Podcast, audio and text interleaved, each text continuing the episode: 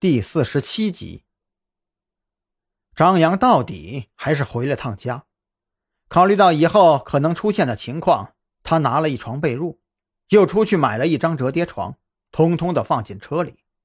无论如何，都不能让人家以为他是要定居在局里，折叠床偶尔用用就好了。张扬拨通了蓝雨桐的电话，无论怎么样，哪怕抓不到凶手，他也要听听有没有什么关键的线索留下。蓝雨桐接到了电话以后，很是高兴，只不过他那边好像很忙，随便说了两句，就说待会儿见面说，紧接着就把电话挂了，根本就没有给张扬说话的机会。见面说。那总要有个时间地点吧。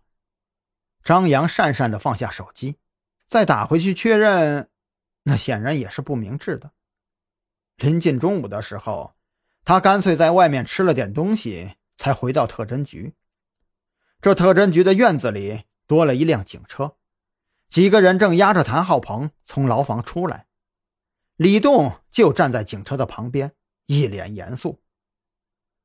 我说：“老李呀。”这么大一个案子就这么交给你了，我说你怎么也没个笑脸？赵军在一旁笑呵呵的看着，哼，你以为我想接你这个破案子？不是我李栋自己办的案子，你却挂在了我的名下，这是对我的侮辱。还有，赵队呀，你做人不厚道啊，真的太不厚道了。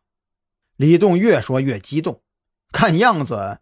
好像随时都要跟赵军打起来一样。哎呀，哪有哪有！这样，改天呢，我请你喝酒。赵军在一旁陪着笑，这把张扬弄得有些看不懂了。李栋这是得了便宜还卖乖吗？就算他自视清高，移交个案子给他，也不必这样一副面孔吧。而让张扬意外的是，随后。他就看到拿着档案袋的蓝雨桐从屋子里面走了出来，将那份档案交到李栋的手上。李队，这是昨晚的审讯记录，我看了一下，特侦局啊，好像有自己的一套审讯方法，这套记录啊，对我们帮助不大。呃，不过呢，昨天的录像已经能给嫌疑人定罪了。哎，好了好了，这些啊，不用你交。李栋叹了口气，接过档案袋，用手指点了点赵军，接着就上车走了，只留下现场陪笑的赵军和蓝雨桐。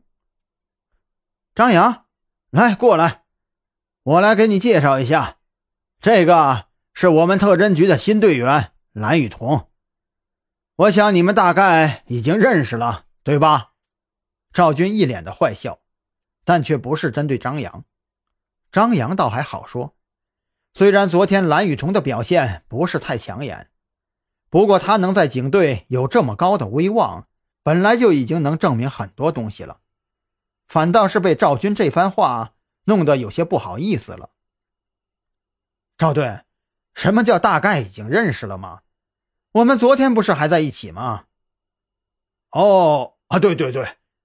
赵军佯装刚刚想起来，呃，这样，小兰啊，我们韩大听说你要来呀，特意出去买菜了，晚上弄几个好菜，算是给你接风。